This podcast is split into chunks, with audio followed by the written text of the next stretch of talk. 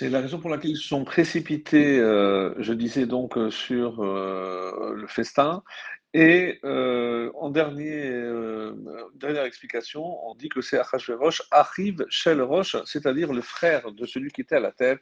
C'est n'autre que Nevuchadnetsar, Nabuchodonosor, le Rasha, qui est appelé Roche. Et Achashverosh, et lui, était né sous le même signe, d'après les Midrashim, c'était la planète Mars, donc ce qui les poussait à verser du sang. Et pour terminer aujourd'hui, donc simplement rappeler que l'une des raisons pour euh, laquelle euh, les Juifs de cette génération ont mérité de tomber au pouvoir d'un roi aussi cruel, d'après nos sources, c'est parce qu'ils euh, profanaient le Shabbat.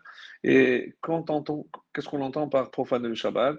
C'est qu'ils n'étaient pas assez vigilants quant à l'heure de la fermeture pour euh, leur magasin le vendredi soir, comme c'est écrit d'ailleurs dans le livre de Néchémia au chapitre treize, les versets quinze à vingt-deux, qui nous donnent les détails de cette faute qui a entraîné malheureusement donc les décrets.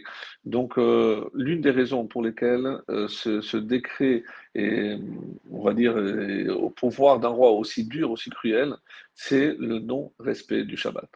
Voilà pour aujourd'hui, la suite à demain, Bezrat Hashem.